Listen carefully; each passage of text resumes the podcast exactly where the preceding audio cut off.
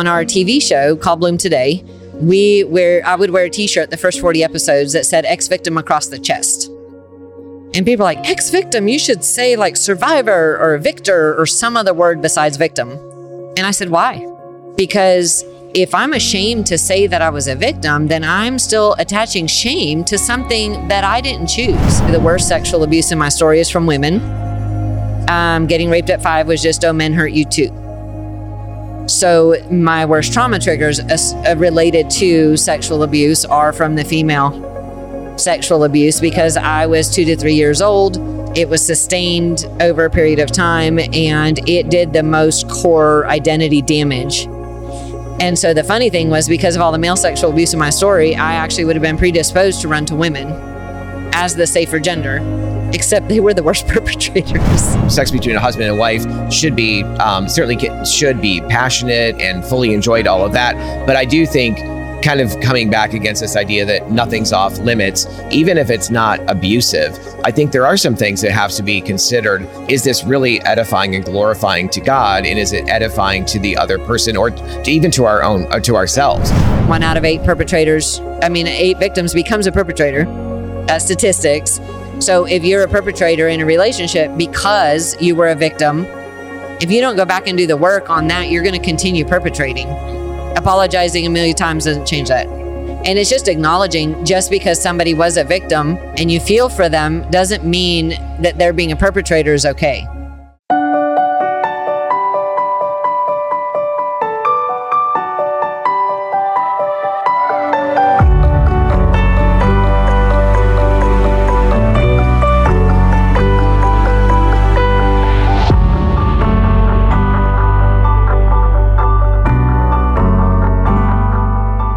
Well, hey, friends, thank you so much for joining us for today's podcast for Love and Truth Network. I'm excited for you to meet a friend of mine, Paula Mosher. She and I met actually at the A A C C conference about eight years ago, nine years ago now, and we exhibited here once before. And of course, today you're going to hear background noise. You're going to hear some commotion going on because we actually are here again at the American Association of Christian Counselors Conference, where I got to uh, reconnect with Paula again. And uh, asked her if she'd be willing to sit down and share some of her story with you. She has a broad range of, of ways in which God has met her in some a, a number of key core areas of brokenness where God has uh, met her and brought her to freedom. And we're going to be hearing about some of those today. So, Paula, thank you so much for joining us for today's podcast for Love and Truth Network. It's so great to have you here. Thank you, Gary. And I'm excited. I do still also have the Wallace at the end of my name because I kept that from my kids. Sake. Got it. So even though I no longer not uh, even though I'm no longer married yes. to Mister Wallace, mm-hmm. I go with Paula Mosher Wallace because three Christian authors are named Paula Wallace. Oh, and well, I'm the third, and you can't just be tripping on other people's brands right. and their names. So and you need a distinctive. So, so I'm Paula Mosher Wallace. And okay. I'm like, no, it's not hyphenated. No, it's not my middle name. Well, it kind of is because it's my maiden name, but. Yes, yes, we absolutely. Well, and before we get into you sharing some of your story, and I know this could go on for hours of you sharing oh, yeah. your story, right? But before we get into you sharing some of that, what uh, what ministry are you uh, overseeing and running right now? Well, I started the Bloom in the Dark ministry, mm-hmm. which also now has a D B A doing business as Missionary Media. Got it. But it is about getting stories out about damage in areas that are shame based. Yes. Meaning we usually don't talk about them. Those testimonies are not as common because people associate shame with them yep. or heavy embarrassment. Yes. But that area. So in Revelation says they overcame Satan by the blood of the Lamb and the word of their testimonies. We need the testimonies in the areas that in many cases are the hardest to overcome. So true. And the ones people talk about the least, especially mm-hmm. in the church. Yep, yep. And so Bloom in the Dark is about being able to use the fertilizer of your past. Yes. To bloom today. The crap, the fertilizer. Yeah. Yes. It's, I mean, I had to find a way to say that without swearing. Yeah. So fertilizer works really right, well. Right, right. Fertilizer. Yes. Absolutely. Well, and I, I I love what you're talking about there. And again, I know we usually do the story on the first, on the front end, but mm-hmm. I'm kind of all over the place at times. So the um, I, I want to get to your story, but one of the things you just mentioned there that I that I kind of want to key in on a little bit is you talk about shame, which is it, mm-hmm. it's so incredible that we have Christians who are really tackling that issue. Because, I, for example, I love the fact that we have more and more like twelve-step recovery programs within the church and and ministries of healing and those kinds of things for people who have um, gotten involved in substance abuse, uh, whether it's alcohol or it's a chemical addiction of some kind. Uh, and and those used to be really difficult to kind of yes. own up to. And but now we're seeing much more that people are talking about those. The church is actually more accepting, meaning not accepting of the behavior, but there's something, there's a kind of stigma that comes with sexual sin or yes. sexual or sex in general, sexual brokenness that that somehow doesn't stick in the same way to other areas right. of brokenness. And so definitely, I mean, as you know, our ministry, your ministry deals with sexual things yes. on um, uh, that are significant to the church, equipping the church. And I, I love what you're talking about is the fact that it really is the shame that binds us into silence, binds us into yes. secrecy, and also binds us to repeat the behaviors over and over again, because right. we have to be willing to let somebody else in to our brokenness in order to really find healing. So, well, what's cool about shame is it says that it, that when Jesus was on the cross, he despised the shame. Yeah. It didn't say he didn't have it, didn't feel mm-hmm. it, didn't own it in that space, because he took on all of our dysfunction. Yes. But it doesn't list all the dysfunction. Mm-hmm. It lists shame. Yep. Yep. As the thing that he despised while naked on the cross. Like, yes. I mean, it's kind of a kind of a thing that was not appropriate, yep. right? Right. Um, and he was supposed to be a religious leader, and, mm-hmm. and here they are stripping him of his clothes. Yes. And putting him on the cross. Yeah. And so for me, I was like, okay, if Jesus is despising the shame, then why am I holding on to it? Yep. And especially with childhood sexual abuse, mm-hmm. um, as a child, you own all the damage anyway. You yeah. don't know how not to. Egocentric view, worldview mm-hmm. at that developmental stage in the young childhood time yep. frames, you don't know how to see the world outside of yourself. Mm-hmm. So then you take on that as meaning you're intrinsically bad, broken, have no value, whatever mm-hmm. that is. And then if the damage that's happening to you, you can't talk about, you can't ask for help. I mean, I got blamed when I was raped at five years old, practicing witch doctor, you know, warlock, yep. you know, just to make it a little more Uh, interesting yeah. in a Christian cult commune in the jungles of South America. Mm. But when one of the top international female ministry leaders heard about it from my sister, she said, oh, well, she must have done something to want that. About a brutal rape at five years old. Yeah. Like, crazy. There's so much distortion yes. in people's understanding it. The victim blaming and shaming is is doubling the trauma aspect. Right. Of the damage and abuse anyway, re-traumatizing, mm-hmm. um, dumping intentional shame on top of the shame we already feel yes. in all of that damage, any kind of um, mm-hmm. sexual damage, whether you caused it, wanted it, was done to you, whatever. And as part of changing how people saw that, on our T V show called Bloom Today, we wear, I would wear a t-shirt the first forty episodes that said ex-victim across the chest. Mm-hmm. And people are like, ex-victim, you should say like survivor or victor or some other word besides yep. victim. Yep. And I said, why? Because if I'm ashamed to say that I was a victim, then I'm still attaching shame to mm. something that I didn't choose. Right, right. Somebody with more power, authority, or strength. Right. Use that mm-hmm. to do somebody harm who was weaker. Yes. Who was incapable of succeeding and fighting back, who, yes. who was there. And I'm like, so basically you're telling me that as a victim, I should be ashamed of that. Mm. And I'm like, I'm also an ex-wife. And it just means I was a wife and now I'm not one. Yep. Other people can associate shame with that and mm-hmm. say, oh, that you have a broken marriage, you should be ashamed of that. Mm-hmm. Um, I don't put shame on that either. I got out of a really bad um, marriage that was destructive. Yes. And so I... I think physically destructive even, right? It, well, you know, getting hit with a belt when somebody's angry at you and you have a huge welt on your leg, um, that might be considered domestic violence. Yeah, yeah, right. You know, but um, the worst abuse was actually, um, he was a sadist. So pain turned him on, mm-hmm. which meant that I had a lot of sexual abuse in my marriage. Yeah.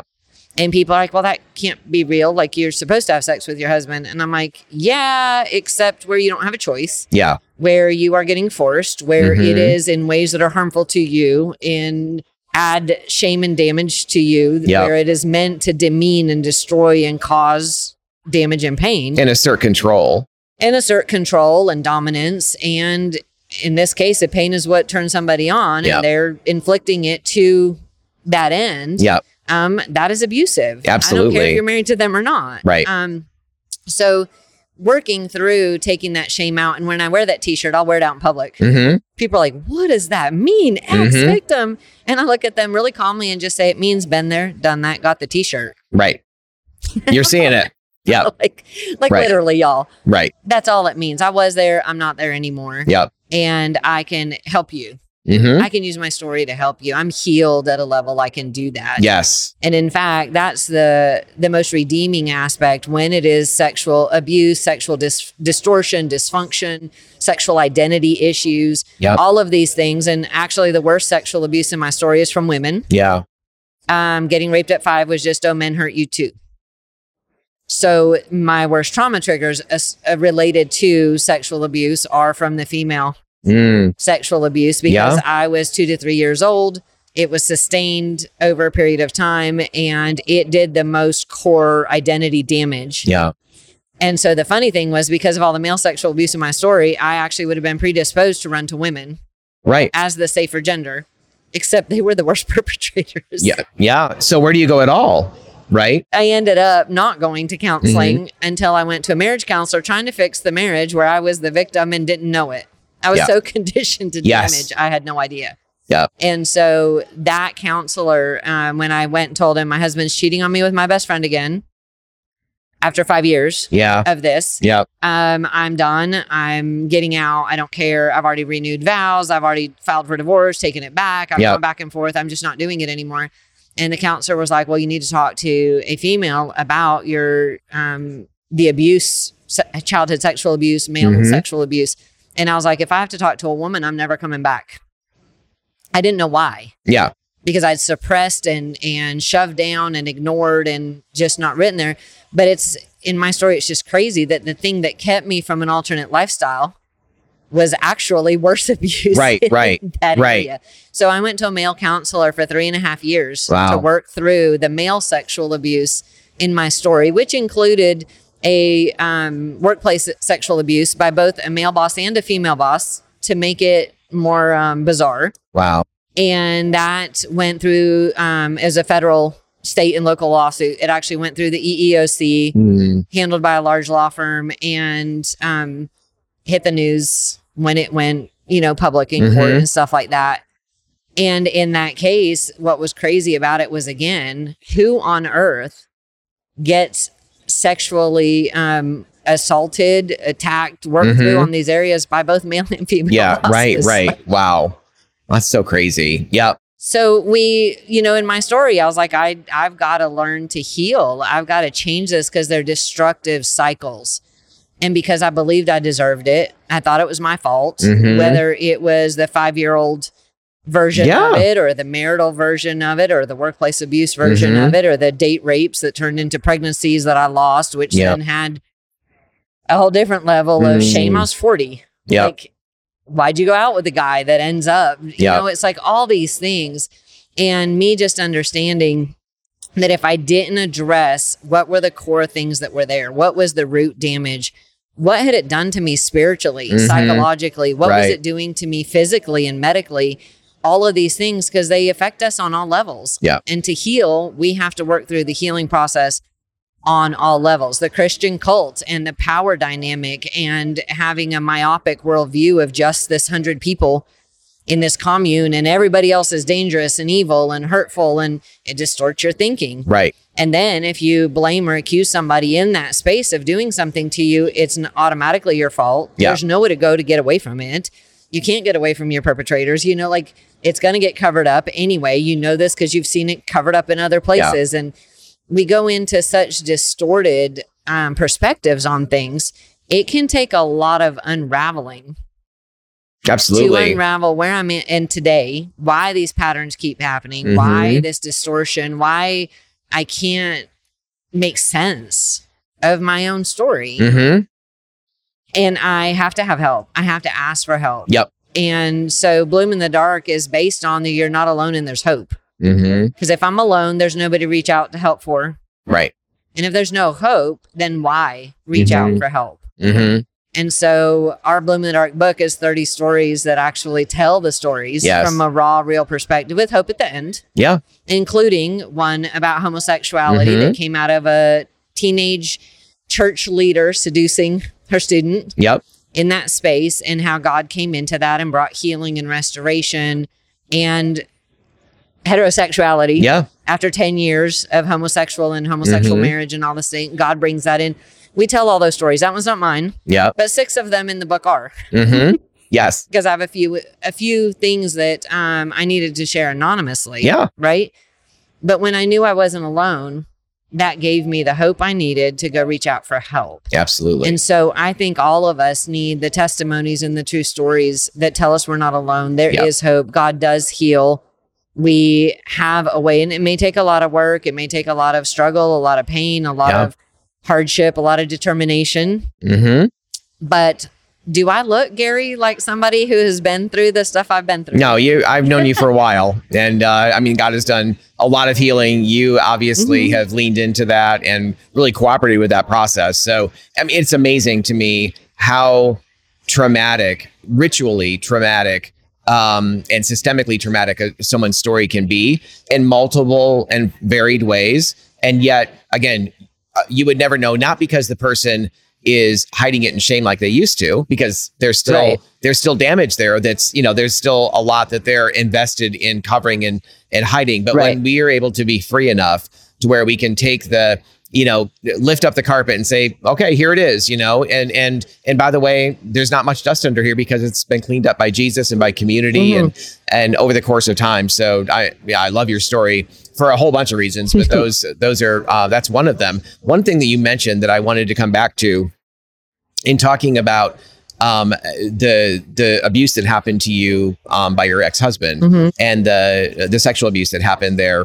I mean, it reminds me, I've been in a variety of situations in conferences or particularly in church services where, when you know, on the rare occasions that sex is ever talked about, and when Um, when marriage is talked about in and and sex is kind of connected to that, I definitely have heard pastors say, and maybe our listeners, uh, those viewing us, may have heard this as well, that basically whatever happens um, for a married couple, husband and wife, within the context of marriage sexually, like nothing's off the table. And and and I know of situations long before I knew you where I'm like, wait a minute. Nothing's no. There's abuse that can happen sexually. Yes. That um, th- there needs to be. Uh, a, a, uh, a mutual agreement of of participating in something that is that is joy filled and life giving. Not, I mean, lust can happen, mm-hmm. and and um, uh, a struggle for power, a struggle for control. Mm-hmm. Yep. Uh, all of that can happen in the context of marriage. It's not just outside of marriage that that happens. What are your thoughts about that a little bit more? Well, for instance, they can do medical exams that show that somebody has been forcibly raped. Yeah. Right? Like right. It's actually specific damage and tearing that happens mm-hmm. in that context. Yep. Right. Wearing a wedding, wedding ring doesn't change, doesn't change that. Yeah. Yep. Right. So a lot of pieces, um, when, if you consider, due to your trauma in your past, you consider a certain sexual act to be traumatizing to you. Right.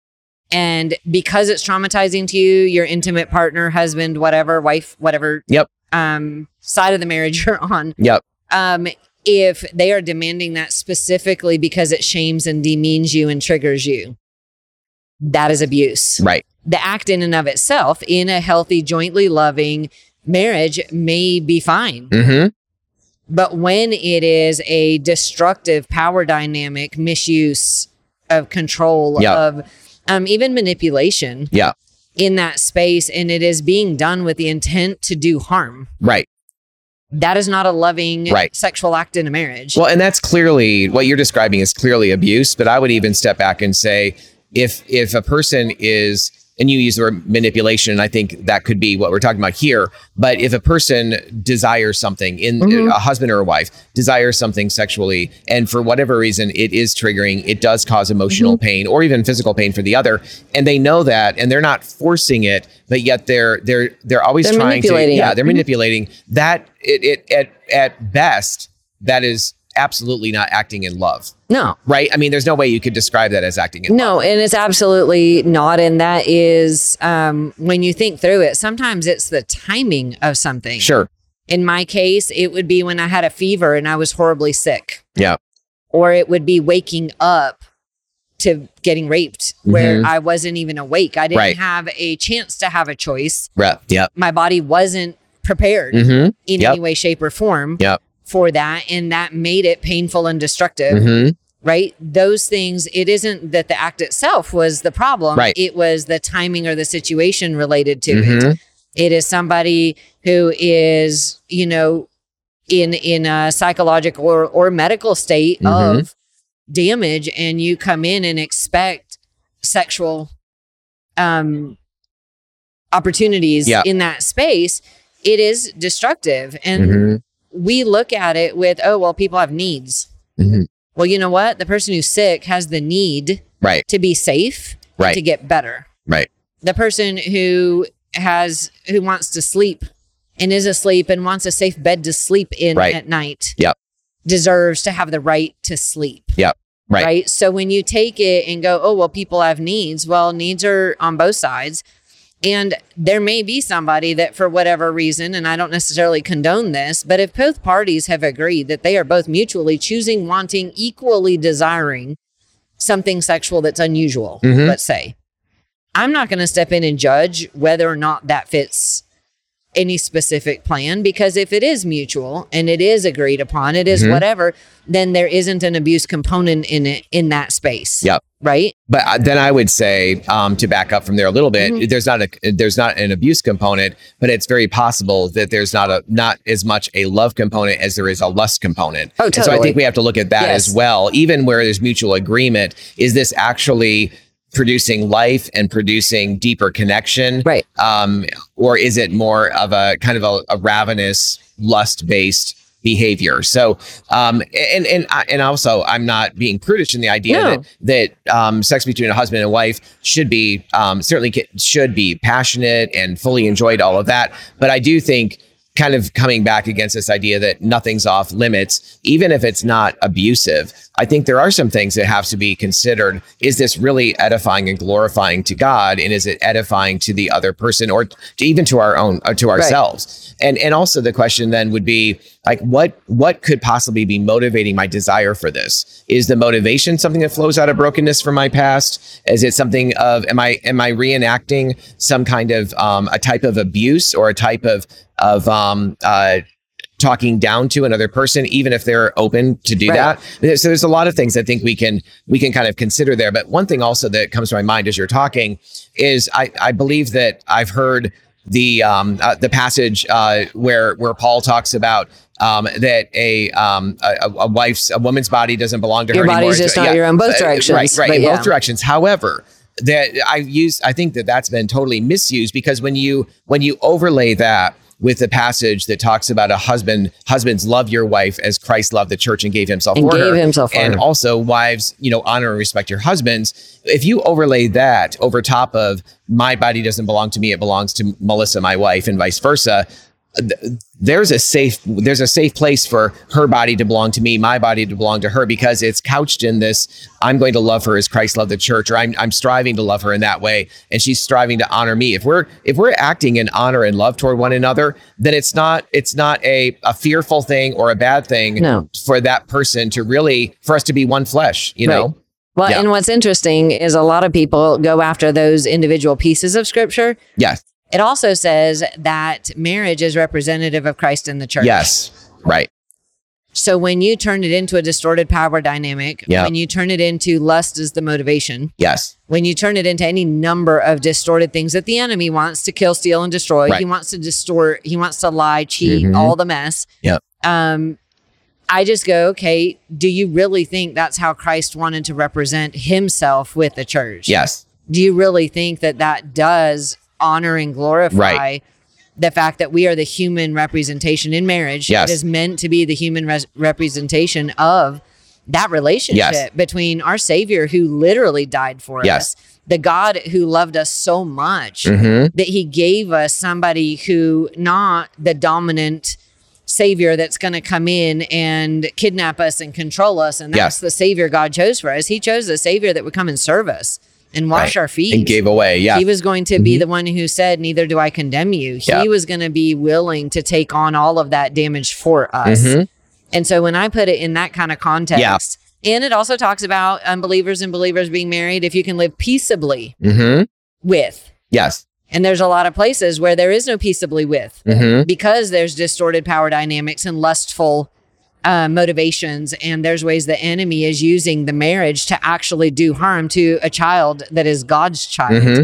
And God doesn't appreciate that. Right. There right. are there are consequences here or in in the future. Yes. Uh, about not honoring yeah. the creation and the child that God, that Jesus died yeah, for. And, Your spouse and, is right. the person Jesus died for. And then like, literally, yes. And then literally, you're not only not only dealing with the two people, the husband, the wife, but you're also dealing with the the, the children, mm-hmm. you know, that are often um, fruit of that relationship and or uh, relationship broken or not.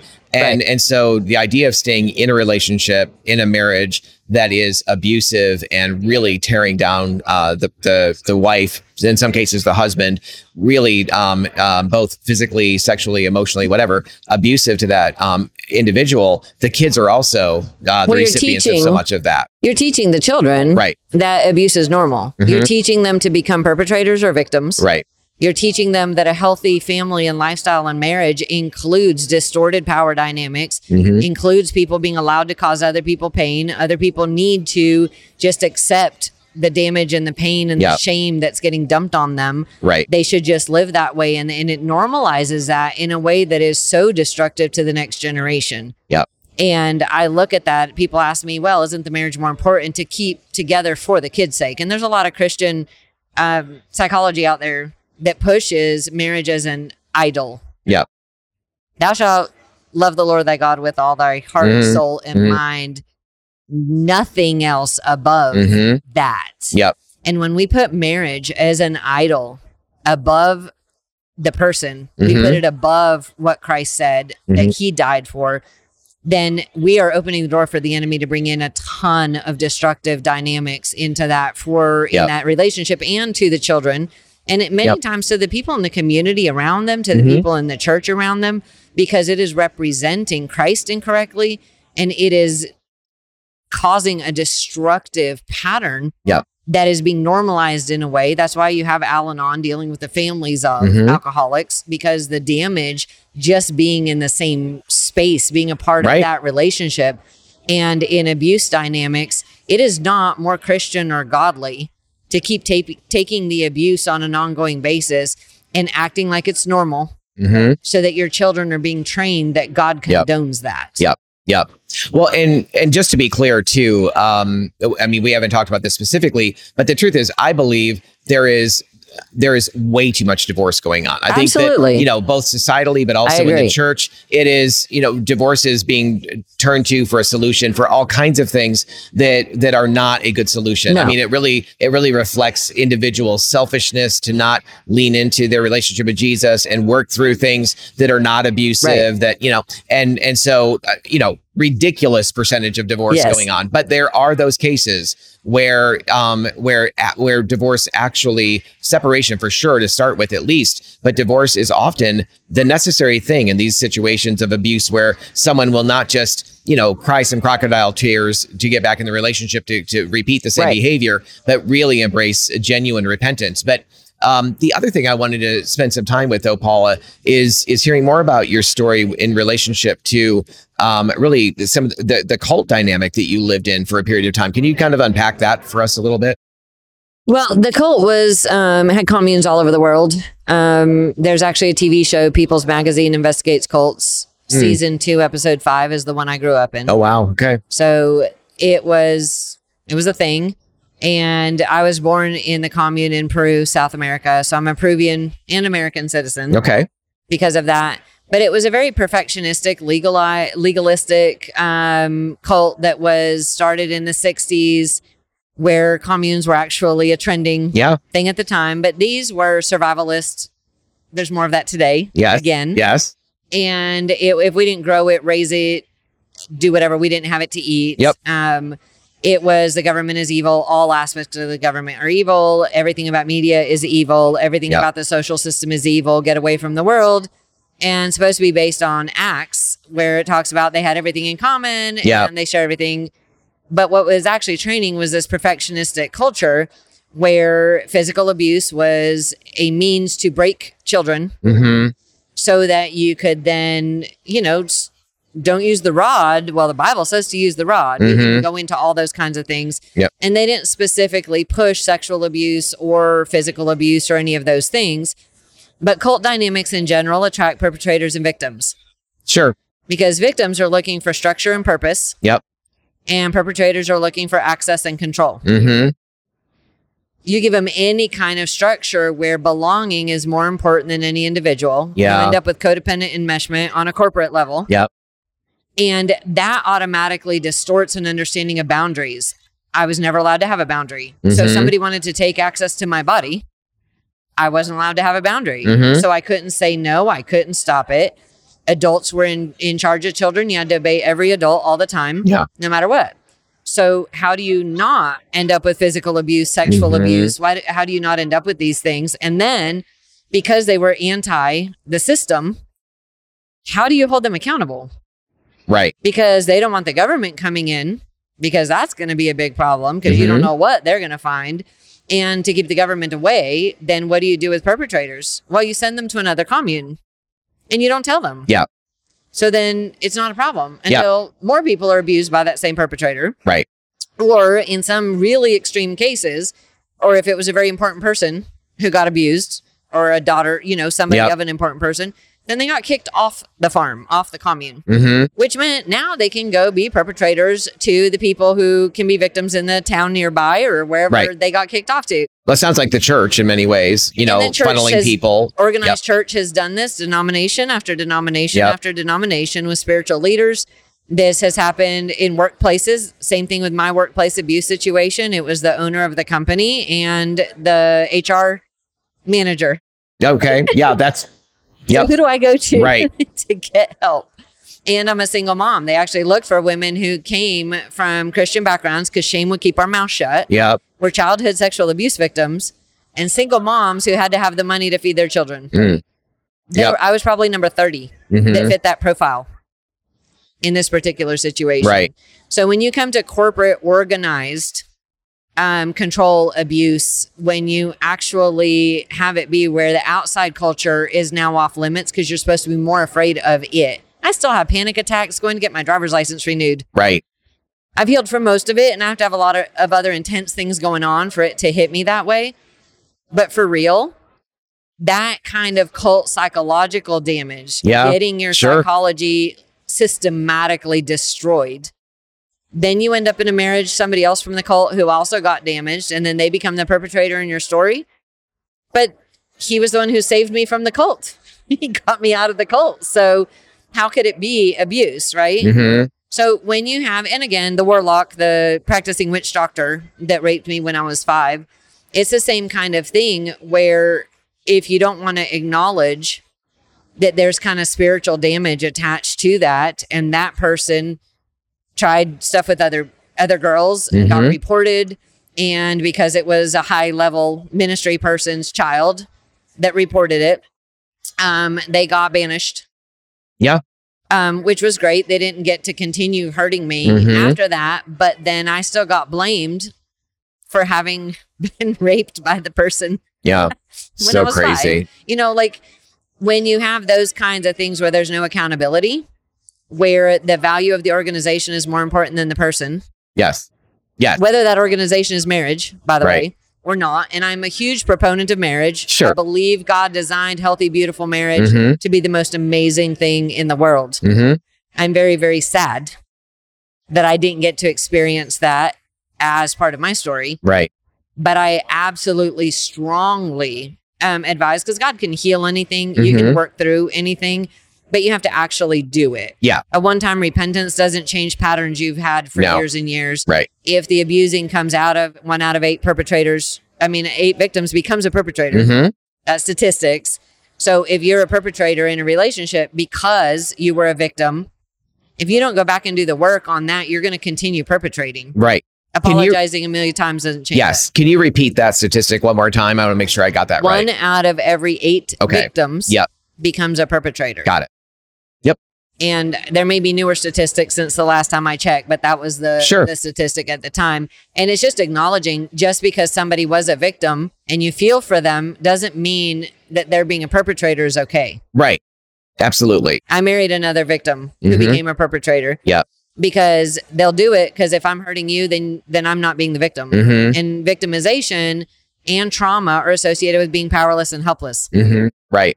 So if I'm the one doing the harm, I'm not powerless or helpless, and therefore I can't be the victim. Right. And that yes. is a psychology underlying a lot yeah. of perpetrators that come out of victimization. Right. And that's that understanding comes more from um, an awareness of what's going on in a, in somebody at, at more of a subconscious level. Yeah. Not that every perpetrator is even thinking that at all. No. They wouldn't even want to think that. No. But it's it's this unconscious. It's intrinsic. Yeah. Mm-hmm. Yeah. So, wow. Well, that's, and how did, um, when did you come to faith in Christ? I've always had faith in Christ. Mm-hmm. It was a Christian cult. Heavy, heavy duty biblical. In fact, we got punished. Spiritual abuse, religious trauma. Yep. Um, we would get punished. I had to memorize all the scriptures about slothfulness and laziness in the whole Bible because I was five minutes late to milking goats. Mm-hmm. Yep. You know, like. Yep. When you can't eat till you've stated the chapters that you have to memorize, yes. because you have to do that before you can eat. Um, these things are dysfunctional. Yeah, right. But I came away with knowing that humans were not safe because they all hurt you. Mm-hmm. But believing the truth about God, even though the truth about him was being distorted in so many ways. Right. He made himself real to me, which is where I talk about relationship versus religion. Mm-hmm. I've right. had a relationship with God as long as I remember. I yep. don't know what time I didn't. Mm. He was my fantasy secret friend, mm-hmm. which children of extreme trauma do on a regular basis. Sure. But instead of having a fantasy thing, he was my fantasy. And he kept me in a place of relationship and healed things along the way in a variety of ways. And when I would ask him, God, why? Why am I getting hurt? You could have stopped this. You could have protected me. Right.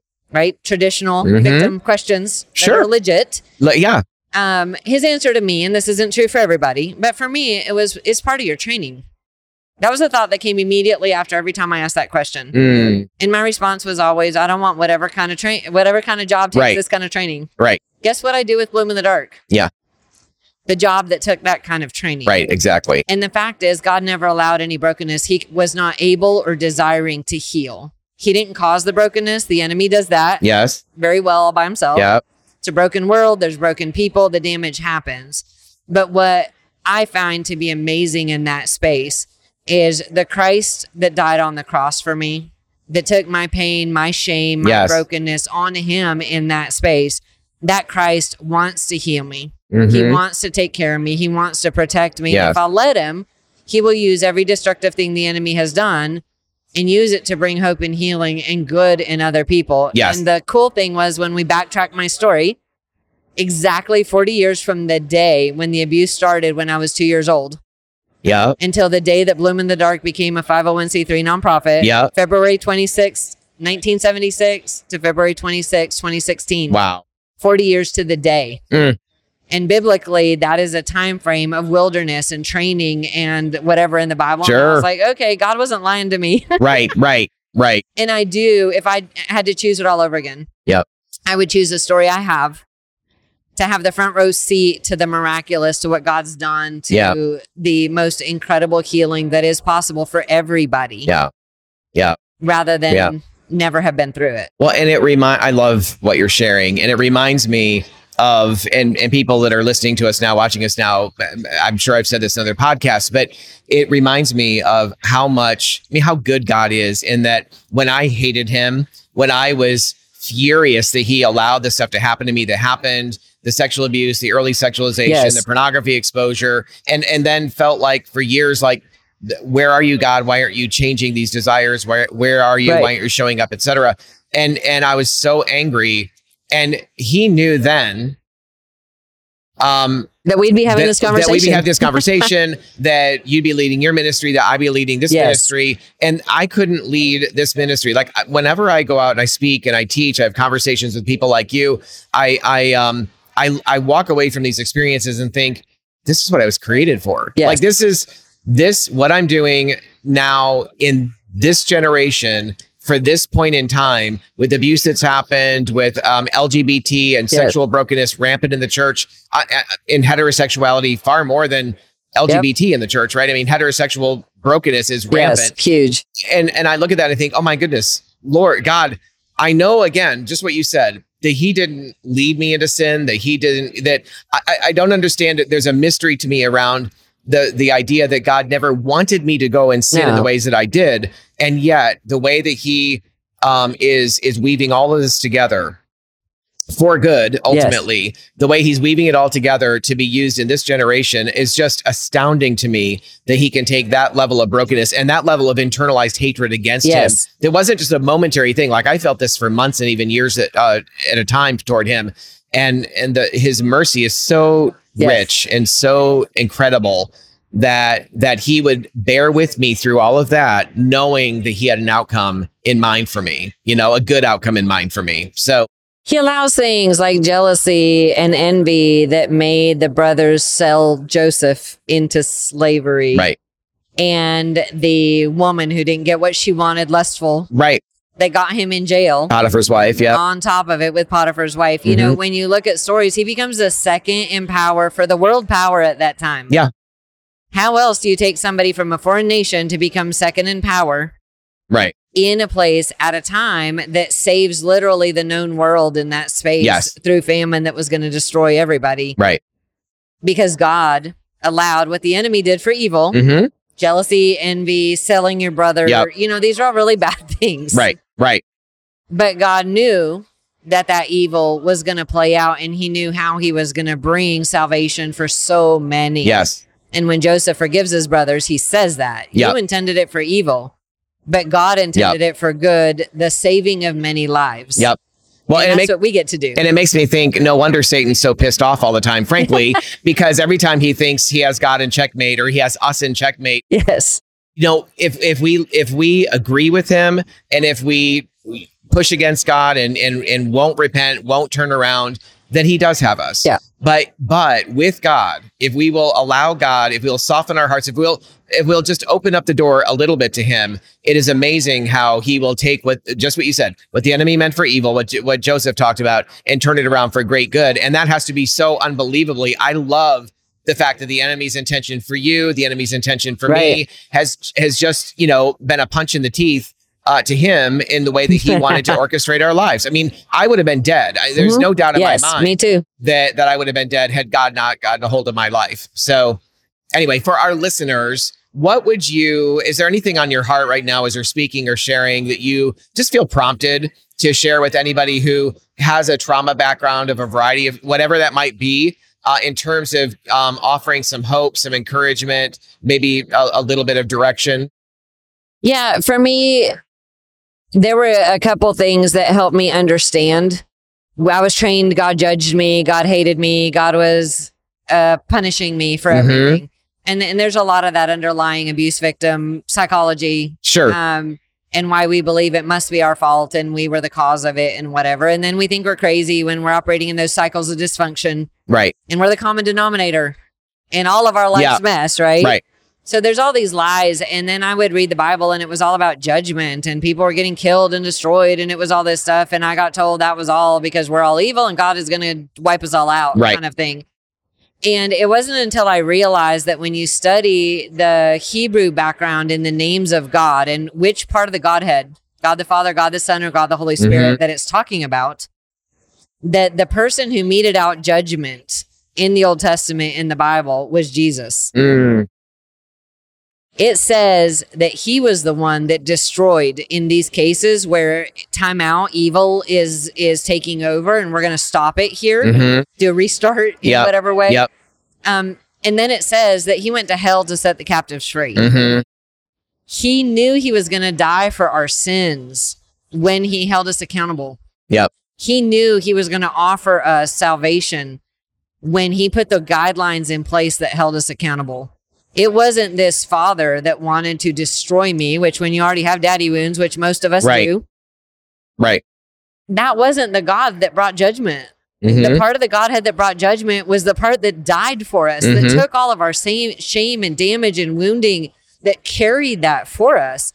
And suddenly I was like, oh, that's not an evil, destructive, you know, powerful, dominating perpetrator. Yeah. That is somebody that's, listen, I love you so much. I'm going to stop your sin. I'm yep. going to put consequences in the way to stop you in your sin mm-hmm. because I love you so much. I want to restore you in right. this. So no, God doesn't want the pain or the damage or the brokenness in your life. He wants the beauty and the healing and the hope and the life. In fact, he paid the ultimate price. Yes. For you to have that. And in relationship, he will bring that healing spiritually, psychologically, physically, medically. He can restore yep. anything the enemy does. And I love that we get to go behind the gates of hell mm-hmm. and find the ones of us, yep. the lost sheep, yep. that are living behind the gates of hell. That's right. Because we've had that damage and the gates of hell can't stop us. Yep. We can go bring us back. And I also love that Jesus said that he would leave the ninety-nine to go find the one lost mm-hmm. sheep. And I thought, I'm the only one called to go help find the one because I was the one. Yes. Right? Except he says, my sheep hear my voice and follow me. Which means that the ninety-nine, if they're his sheep, they hear his voice. He's leaving to find the one. Where should that ninety-nine be? Right. Go find him right. to find the one. Mm-hmm. So we're all called. If we are the one, we're called to run to him so yes. that he can heal and restore. And then we're called to help him find the other ones of us. Yes. That are broken and hurting and struggling and hopeless. And you and I get to do that every day. Yeah. As we, we do, do ministry in these places of, of real brokenness. Yep. And I love that we're not alone in the ministry either. Yep. And there's not exactly. enough of us. It's true. We need millions of us yes. that are doing this. And I just challenge each person who feels that your story is hopeless, helpless, damaged, beyond repair. God's got you. He loves you. He doesn't buy into all that mud that's mm-hmm. covering you up. He knows the diamond he created inside. He will heal and restore it. And then he'll partner with you to help bring hope and healing to other people. Yeah, I love that. And it really just emphasizes, I think, or underscores the reality that we're often talking about, the fact that the church needs to become more of a teaching hospital model. Yes. We need people coming to church, not showing up to critique the sermon, to, uh, yes, pay attention to theology and that things are biblical. Absolutely. But the worship is too loud. It's not a song I don't like. It's this or it's that. Rather, if we could come thinking about the night before scrubbing for the O R, if we could be yes. thinking about coming as nurses and doctors, uh, nurse practitioners, coming and and having eyes for others that are hurting and wounded. And maybe the eyes, the, the ones that are the most wounded are the ones that have been in the church for thirty years or twenty yes. years or ten years, as well as people coming in brand new. So anyway, Paula, thank you so much for coming and sharing your life with us, your, a little bit of your story with us. I know there's so much more that can be shared, but um, how can people get in touch with you and your ministry? bloom in the dark dot org. Great. And that has access to our Recovery Strategies for Life curriculum, or you mm-hmm. can go to R S, the number four, L, R S four L dot com to look at our trauma and addiction recovery awesome curriculum. And we have T V shows you can find, Bloom Today, uh, which was where we use the fertilizer of our past, yes. Bloom Today. And you can Google Paula Mosher Wallace. Chase me down, see what's out there. My story is out there in so many different places and ways where it just shows the scope of healing and restoration God can and will do. That's great. Well, and be sure when you're looking up Paula that you put in Paula Mosher Wallace so you don't wind up with one of those other Paula Wallaces out there somewhere. And so, it's Mosher, M O S H E R. Okay. Just for clarity. Yes. Otherwise, you might have our time. That's, no, that's great. Thank you so much for joining us for this podcast for uh, Love and Truth Network. As you can tell, as we've been uh, visiting here, it's getting louder and louder around us. We have a lot of people here at our booth now and, and the booths around the area. So we're going to uh, jump off here. And again, we thank you for joining us and welcome you to join us for another episode of The Future. Thank you so much. Thank you so much for joining us for this Love and Truth Network podcast. To listen to or watch future episodes, please check us out at loveandtruthnetwork.com forward slash podcast. Also, you can subscribe to Apple Podcasts, Spotify, and Google Podcasts, and we look forward to seeing you in a future episode.